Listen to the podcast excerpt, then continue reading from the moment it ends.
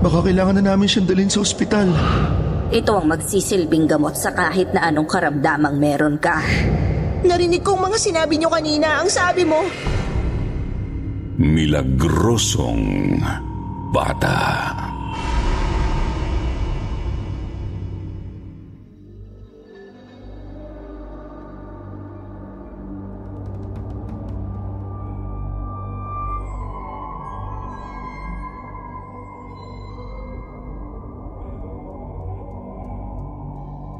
Isang mapagpalang araw sa lahat ng listeners ng kwentong takip silim. Naniniwala ba kayo sa milagro? Sa tingin niyo, posible bang makapanggamot ang isang bangkay na hindi pa rin nabubulok? Minsan ba sa buhay niyo ay may nakita kayong faith healer na parang may madilim na sikreto? Halina't pakinggan natin ang kwentong ipinadala ni Micaela base sa true horror experience ng kanyang ina.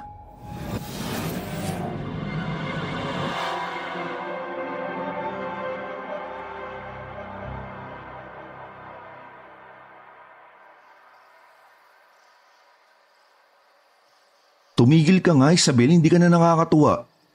Ang laki-laki mo na, naniniwala ka pa sa mga milagro. 1985 na, wala na mga ganyan. Kuya, wala namang mawawala kung susubukan natin eh. Hindi ka ba naaawa sa sitwasyon ni Mama? Ilang buwan na siya nakaratay sa higaan. Pati mga doktor hindi matukoy kung ano ba talagang sakit niya. Siyempre naaawa ako.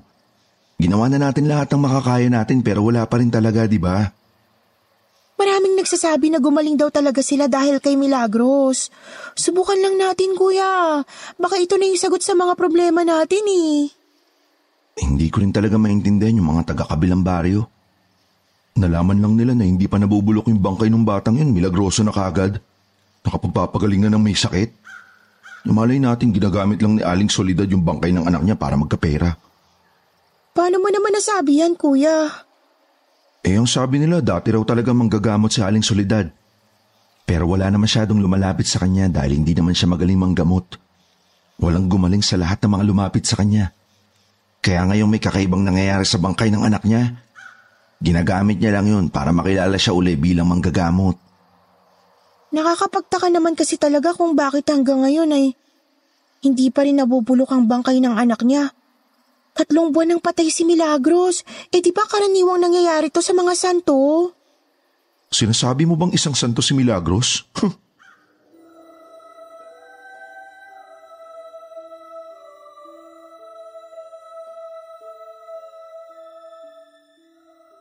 Magandang araw Sir Jupiter sa lahat ng mga listeners ng kwentong Takip Silim. Ako po si Micaela, 24 years old, tubong Paranaque. Ang kwentong isi-share ko po sa inyo ay karanasan ng aking ina. Nangyari po ito taong 1985 sa isang liblib na baryo sa Southern Leyte. May malubhang sakit kasi si Lola Carlota noon kaya naisipan nilang lumapit sa isang faith healer.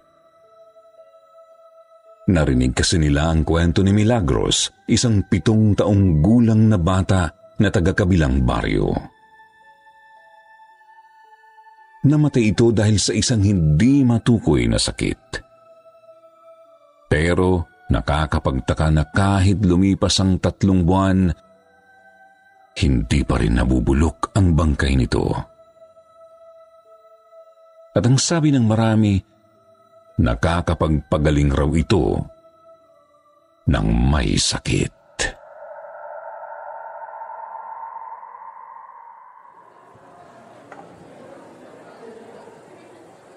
Ang daming tao. Baka abutan tayo ng gabi dito. Ang haba pa ng pila oh. Mula pa raw kasi sa iba't ibang baryong mga nagpapagamot dito, kuya. Sigurado ba kayo dito, anak? Kasi baka nagsasayang lang tayo ng oras. Ilang doktor at manggagamot nang nilapitan natin. Wala pa rin talagang nakakapagpagaling sa akin. Subok lang naman po, ma. Wala namang mawawala kung susubukan natin, 'di ba? Sige na Isabel, tulungan mo na akong buhatin si mama para mapaupo na natin siya sa wheelchair. Sige, kuya. Salamat mga anak. Napakaswerte ko talaga sa inyo. Aso, si mama nagdrama pa.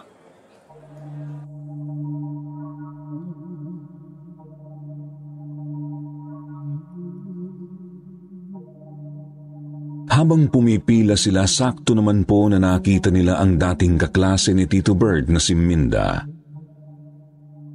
Matagal na raw po itong hindi nakita ni Mama kaya nanibago siya sa itsura nito.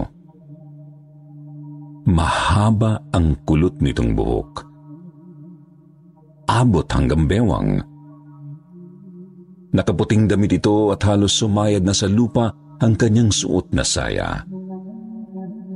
Ibang-iba raw po ito sa dating minda na nakita ni Mama noon.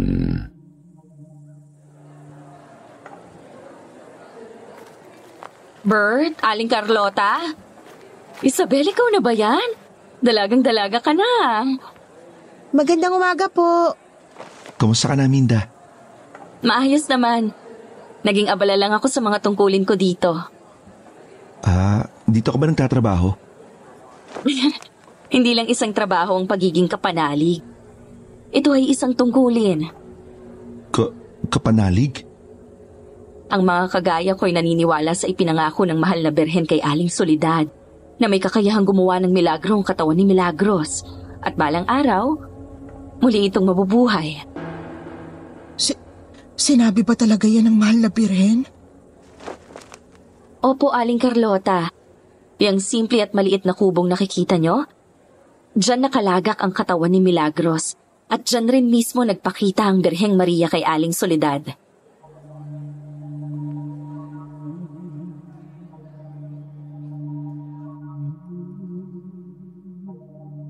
Kinilabutan sila sa kanilang mga narinig.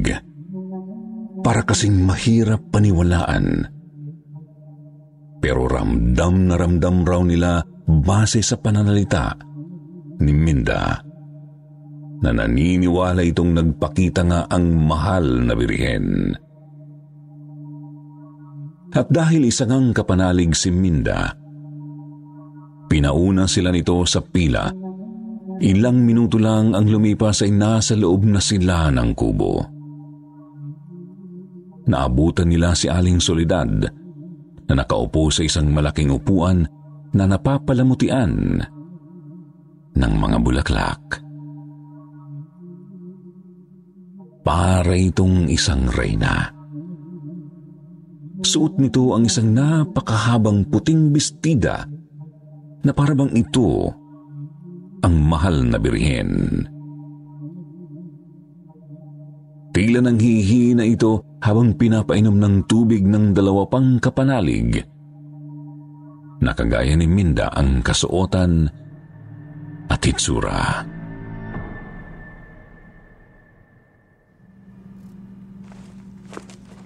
Hayaan muna nating makapagpahinga ng konti si Aling Soledad sa tuwing may ginagamot kasi siya ay parang nababawasan ang lakas sa kanyang katawan. Ganito kalaki ang sakripisyo na kanyang ginagawa sa panggagamot.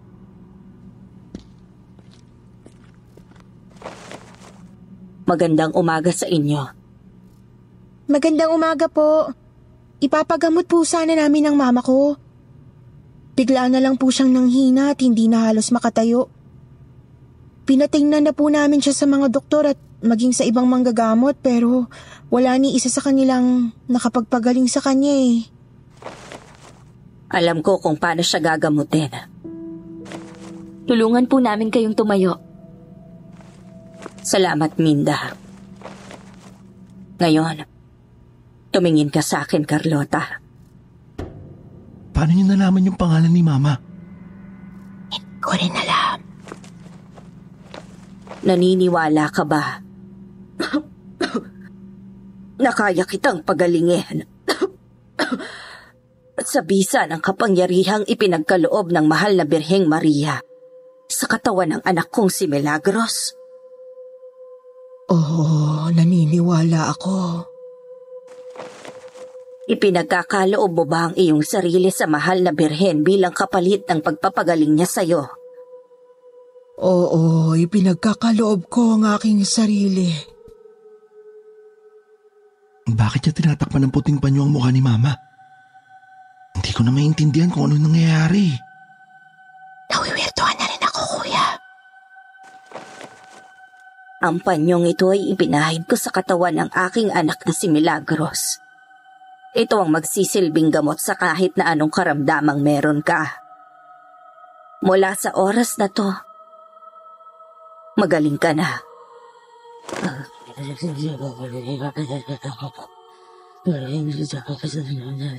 Anong pinupulong niya?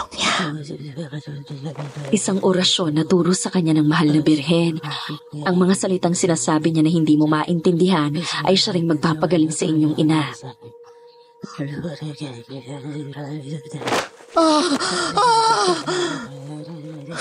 Ano nangyayari? Huwag niyo siyang gagalawin. Pero nasasaktan na siya! Hindi siya nasasaktan. Nasisilaw lang siya sa kapangyarihan ng mahal na birhen. Pero, Ate Minda, Isang milagro ang inyong nasasaksihan ngayon. Magtiwala lang kayo. Mama! Iuwi niyo na siya. bakit po hinimatay si Mama? Anong ginawa niyo sa kanya? Magtiwala lang kayo. Iuwi niyo na siya. Magaling na ang inyong ina.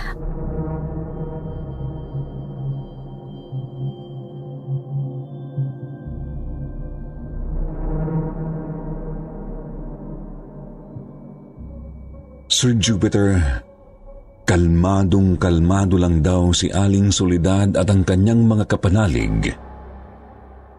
Basta na lang itong tumayo at hinawi ang kurtina papasok sa isang maliit na kwarto. Nakita raw ng mama ko ang paa ni Milagros na nakahiga sa isang higaang gawa sa kawayan.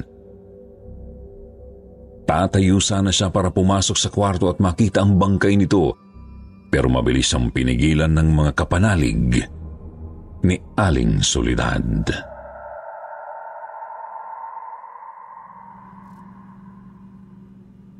Hindi pa ito ang tamang panahon para makita mo siya. Pero, Walang ibang pwedeng makakita sa bangkay ni Milagros kundi si Aling Solidad lang. Makikita lang natin siya sa itinakdang panahon ng kanyang muling pagkabuhay. ah, ano? Sige na, iuwi niyo na si Aling Carlota. Pero wala siyang malay. Baka kailangan na namin siyang dalhin sa ospital. Hindi na kailangan, magaling na siya. Hayaan niyo lang siyang magpahinga at lasapin ang kapangyarihan ng mahal na birhen. Nakasisiguro kung malakas na uli siya pagkagising niya. Milagros, anak. Marami na naman tayong napagaling. Marami na naman ang nakinabang sa kapangyarihang ipinagkaloob sa iyo ng mahal na birhen. Mahal na mahal kita, anak. At hindi na ako makapaghintay sa iyong muling pagkabuhay.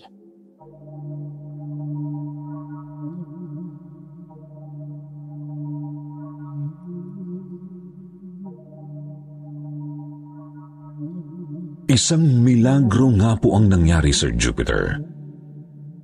Kamangha-mangha ang bigla ang paggaling ni Lola Carlota. Pagka-uwi nila sa bahay ay nagkaroon na raw ito agad ng malay. At mula sa araw na yon ay sunod-sunod na raw ang improvement sa kalusugan nito. Pagkalipas ng isang linggo ay nakakabangon na ito at di nagtagal ay nagagawa na nitong maglakad. Nakakakilos na rin ito at ginagawa na ang mga bagay na normal nitong ginagawa noon.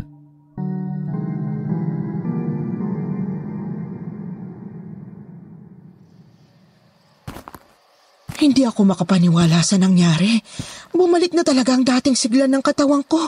Parang ang hindi ako nagkasakit eh. Totoo nga siguro na nagmimilagro ang bangkay ni Milagros.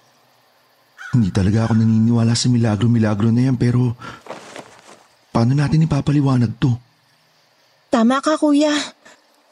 Ang laki ng utang na loob natin kay Milagros at Aling Soledad. Lalong-lalo na sa mahal na birhen.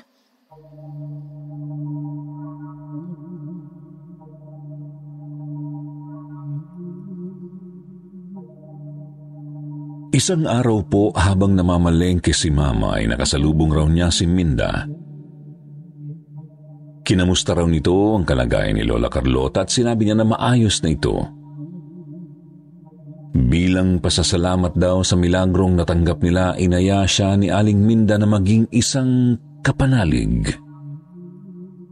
At dahil sobrang saya ni Mama noon at paniwalang paniwala siya na pinagmilagruhan nga ng mahal na birhen, ang kanyang ina ay pumayag siya agad. Nang magpaalam siya kay Lola Carlota at sa kanyang Kuya Bert ay kaagad naman siyang pinayagan ng mga ito. Lahat sila ay naniniwala ring may utang na loob sila kinaaling solidad at dapat lang nabayaran nila yun kahit papano. Bilang isang kapanalig, kailangan nilang araw-araw na ipagdasal sina Aling Solidad at Milagros.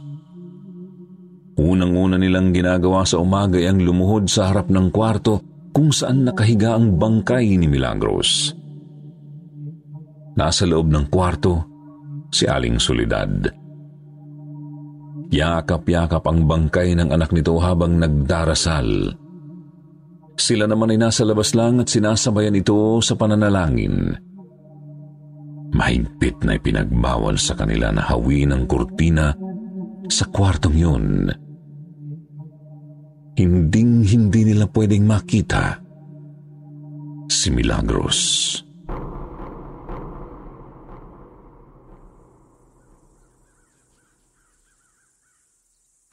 Grabe.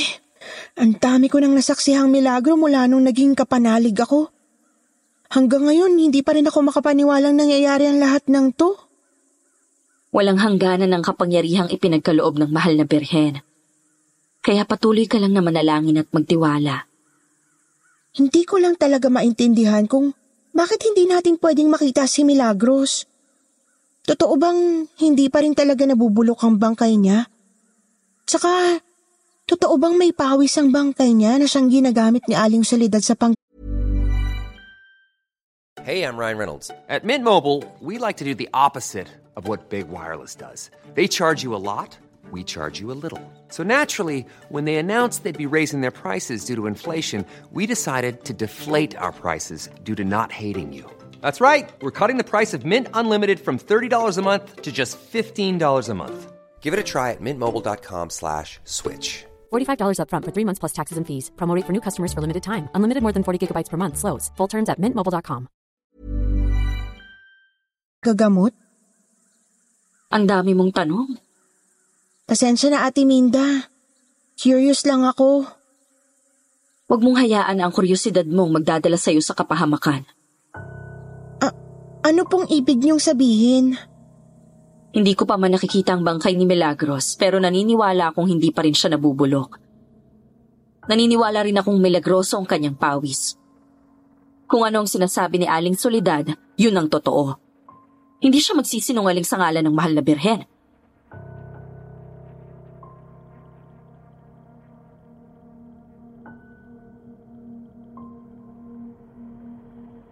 Isang hapon po umuwi si Mama sa kanilang bahay at naabutan si Lola Carlota na pinapagalitan ng mga batang naglalaro sa labas ng bahay. Nakakapagtaka raw dahil malayong malayo raw po ito sa pag-uugali ni Lola noon.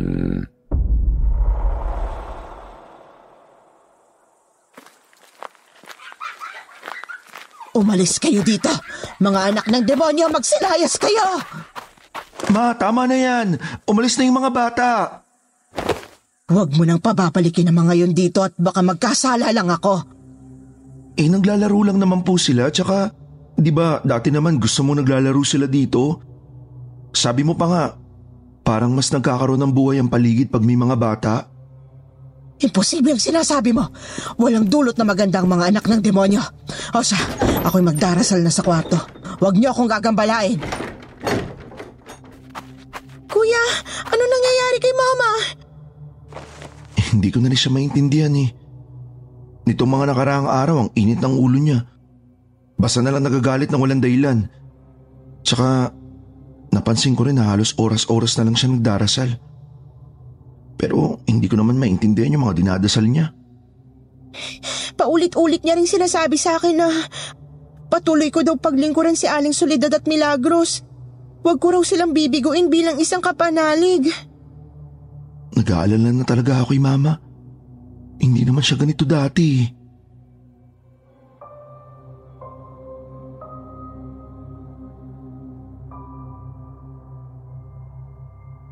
Sa paglipas ng mga araw, nagsimula ng magduda si Mama.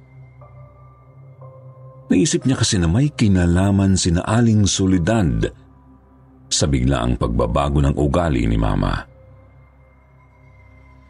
Mas lalo po siyang naging curious na makita ang bangkay ni Milagros. May mga tao rin pong sumusugod sa kubo at galit na galit kina Aling Solidad Mula raw po nung gumaling ang kanilang mga kaanak ay parang hindi na nila kilala ang mga ito. May iba pa nga na tulala raw at nakatingin lang sa kawalan. May iba naman na biglang naging agresibo. Meron ding mga nawala sa sarili. At marami sa kanila ang misteryosong namatay. Lahat sila ay sinisi ang panggagamot ni Aling Soledad.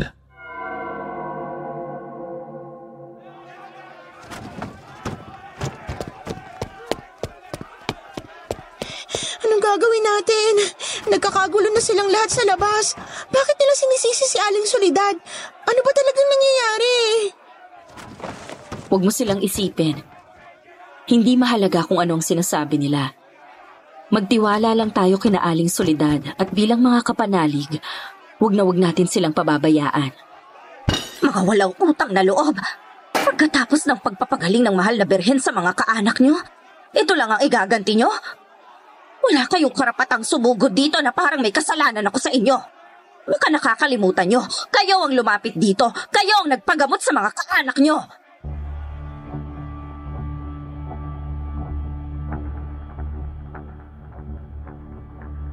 Mabuti na lang daw po at may dumating na mga tanod at pulis para patigilin ang mga taong nambubulabog sa kubo. Pero sa araw na yun, nagdesisyon si Mama na hindi na siya babalik pa kina Aling Soledad. Natatakot na kasi siya tsaka wala na rin naman daw silbi kung patuloy siyang magiging kapanalig. Gayong wala na siyang tiwala sa mga ito. Hindi rin niya alam kung ano pa ang pwedeng gawin ng mga tao kay Aling Soledad at ayaw nilang madamay. Pakiramdam din niya ay walang kinalaman ang mahal na birhen sa ginagawa nitong panggagamot. Sa katunayan, wala ngang itim na kapangyarihan ang ginagamit nito dahil bawat taong pinagaling ni Aling Soledad ay nagbago. Pati na si Lola Carlota. Parang may hinihinging kapalit ang demonyo sa panggagamot nito.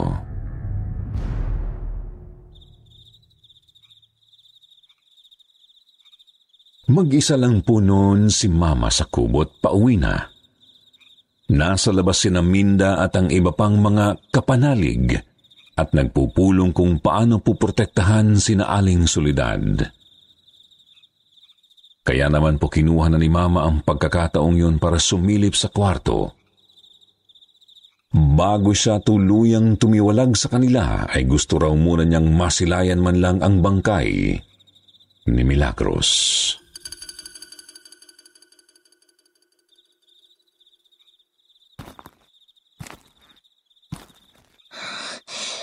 Kinakausap na naman pa niya ang bangkay ni Milagros.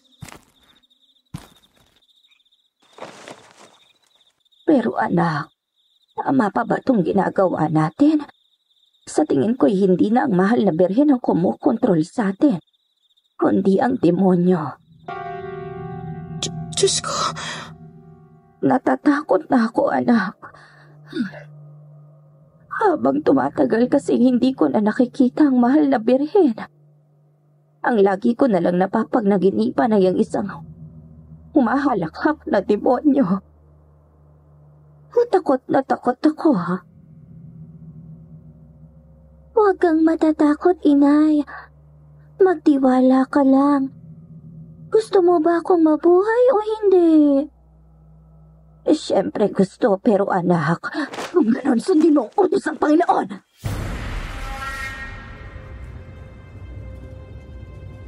Kinilabutan si Mama sa kanyang mga narinig. At sa pagkakataong yun ay tuluyan na siyang sumilip sa kwarto. Sir Jupiter, laking gulat po niya nang makita si Aling Solidad na niyayakap si Milagros. Totoong hindi pa nabubulok ang katawan nito pero matigas na matigas na. Maputla, puting-puti ang mga mata at nilalangaw.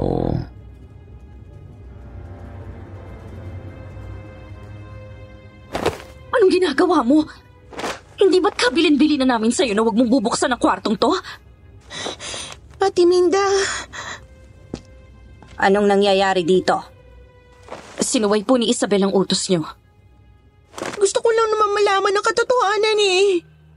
Anong katotohanan? Kung bakit lahat ng pinagaling ng bangkay ni Milagros biglang nagbago at yung iba namatay. Nag-aalala na din ako sa kalagayan ng sarili kong ina. Parang, parang hindi ko na siya kilala. Anong gusto mong palabasin?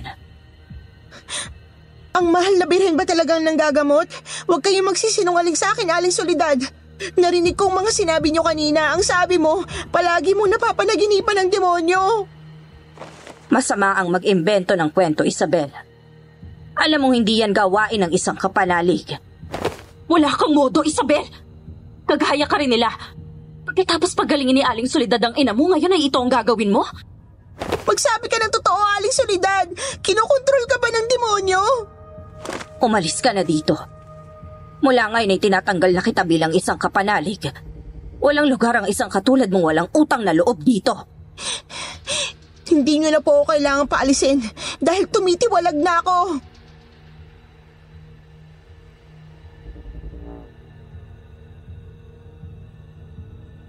Pagka-uwi raw po ni Mama sa bahay nila ay nagkakagulo na ang mga kapatid niya. Bigla raw kasing nawala sa katinuan si Lola Carlota. Nagdarasal lang naman daw ito hanggang sa napansin nilang pataas ng pataas ang boses nito. Bigla sila nitong pinagmumura at tinawag na demonyo. Pinagtatapon nito ang mga gamit sa bahay habang sinasaktan ang sarili. Sinusubukan raw nila itong pigilan, pero hindi sila nagtagumpay. Hindi rin daw nila maipaliwanag ang lakas ni Lola Carlota noon. Naabutan na lang ni Mama si Lola na nasa labas ng bahay. Pinagsasaksak ang isang kambing at iniinom ang dugong lumalabas sa katawan nito. Pinagtitinginan na ito ng mga kapitbahay at wala na ring nagawa si na kuya para pigilan ito.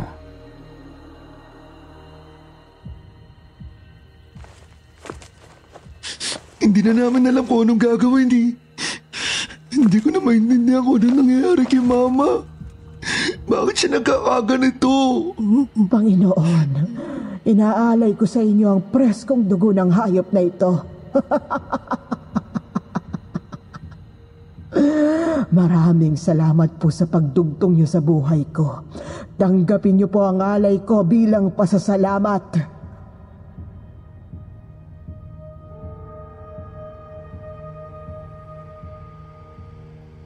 Dahil sa tuluyang pagbabago ng kilos ni Lola Carlota, napilitan na po silang igapo si Toti Kulong sa maliit na kubo na nasa likod lang ng bahay nila.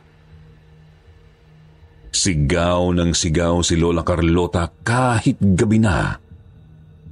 Galit raw ito at nagmumura. Inuutusan silang pakawalan ito, tinatawag sila ng kung ano-ano. Naisip nila na baka nawalan na ng katinuan si Lola. Pero pumasok rin sa isip nila na baka sinapian ito ng demonyo. Tumawag sila ng albularyo at kinumpirma nito na may masamang puwersa raw ang namamahay sa katawan ni Lola Carlota. Nagsagawa ito ng ritual, pero hindi raw sapat na isang beses lang gawin yun. Nangako naman ng albularyo na babalik ito kinabukasan. Pero huli na ang lahat. Kinabukasan ay naabutan nilang wala ng buhay si Lola Carlota. Tumindig ang balahibo ni Mama nang mapansin na kahawig ni Lola Carlota ang bangkay ni Milagros. Matigas, maputla, puti ang mga mata at nilalangaw.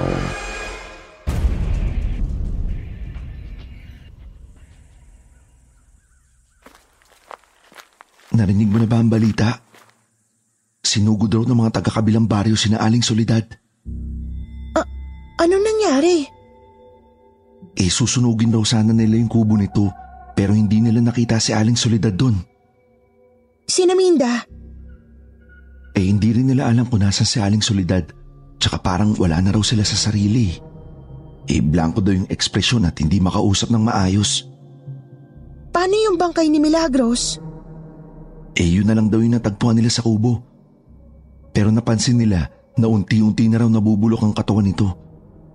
Nakakasuka raw ang baho at ang daming langaw sa loob ng kubo.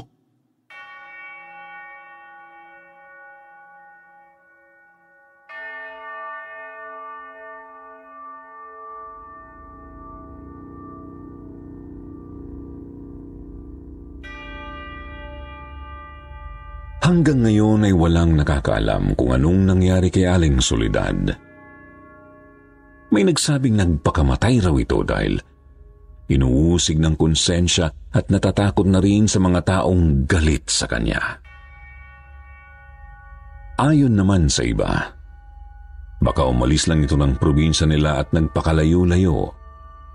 At yung iba naman ay naniniwalang kinuha na ito ng demonyo na nagpapanggap bilang mahal na birhen. Dahil noong 80s pa naganap ang lahat na ito at nangyari pa sa isang liblib na baryo, hindi ito nakaabot sa media. Hindi na rin gaanong karami ang nakakaalam ng kwentong ito sa probinsya ni na Mama.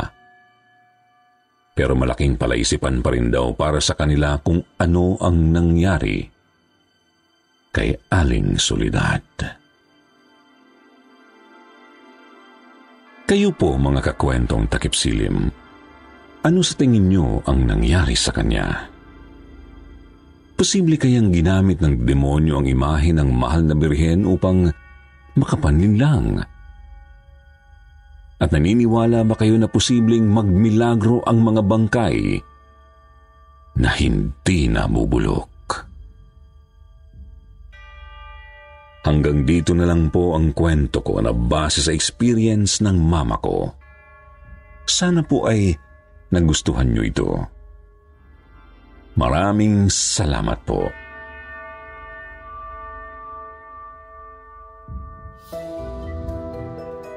Dakuha naman natin ngayon ang inyong paboritong shoutout portion. Shoutout kay Catherine, Kilabot King, Joan Orsabia, Aiza Lejano, Elizabeth Dacles, Aviana Zoe, Joya Kabiling, Colette Chanel, DJ Lou, at kay Japin Rera. Basahin naman natin ang ilan sa magagandang comment mula kay Tetay Santos at Marsh Montiveros. Sabi ni Tetay, shout out po from Manama, Bahrain. Hello po sa lahat ng mga katakip silim. Madalas po akong makinig ng mga kwento nyo, mapatrabaho at bahay, lalo na pag gumagayak papuntang trabaho at ganun din habang nagdadrive papasok sa trabaho. Kahit minsan napagsasabihan ako ng mga kaibigan ko na sa dami ng papakinggan, yung nakakatakot pa. Sabi naman ni Marsh, talaga naman very much excited in every kwento Pati asawa ko ginawa na niyang libangan sa barko ang takip silim. Dina-download ba naman lahat ng mga kwento na mahahaba at nirecommend na din niya sa mga kasamahan niya sa barko. Ingat po, more kwento to come. Many more kwento pa. Sa mga hindi po nabanggit, kayo naman po sa susunod. Huwag niyo pong kalilimutang mag-reply sa ating shoutout box na nasa comment section para ma-shoutout ang inyong mga pangalan. Muli po mula sa bumubuo ng kwentong takip silim. Ito ang inyong lingkod, Jupiter. Nagpapasalamat.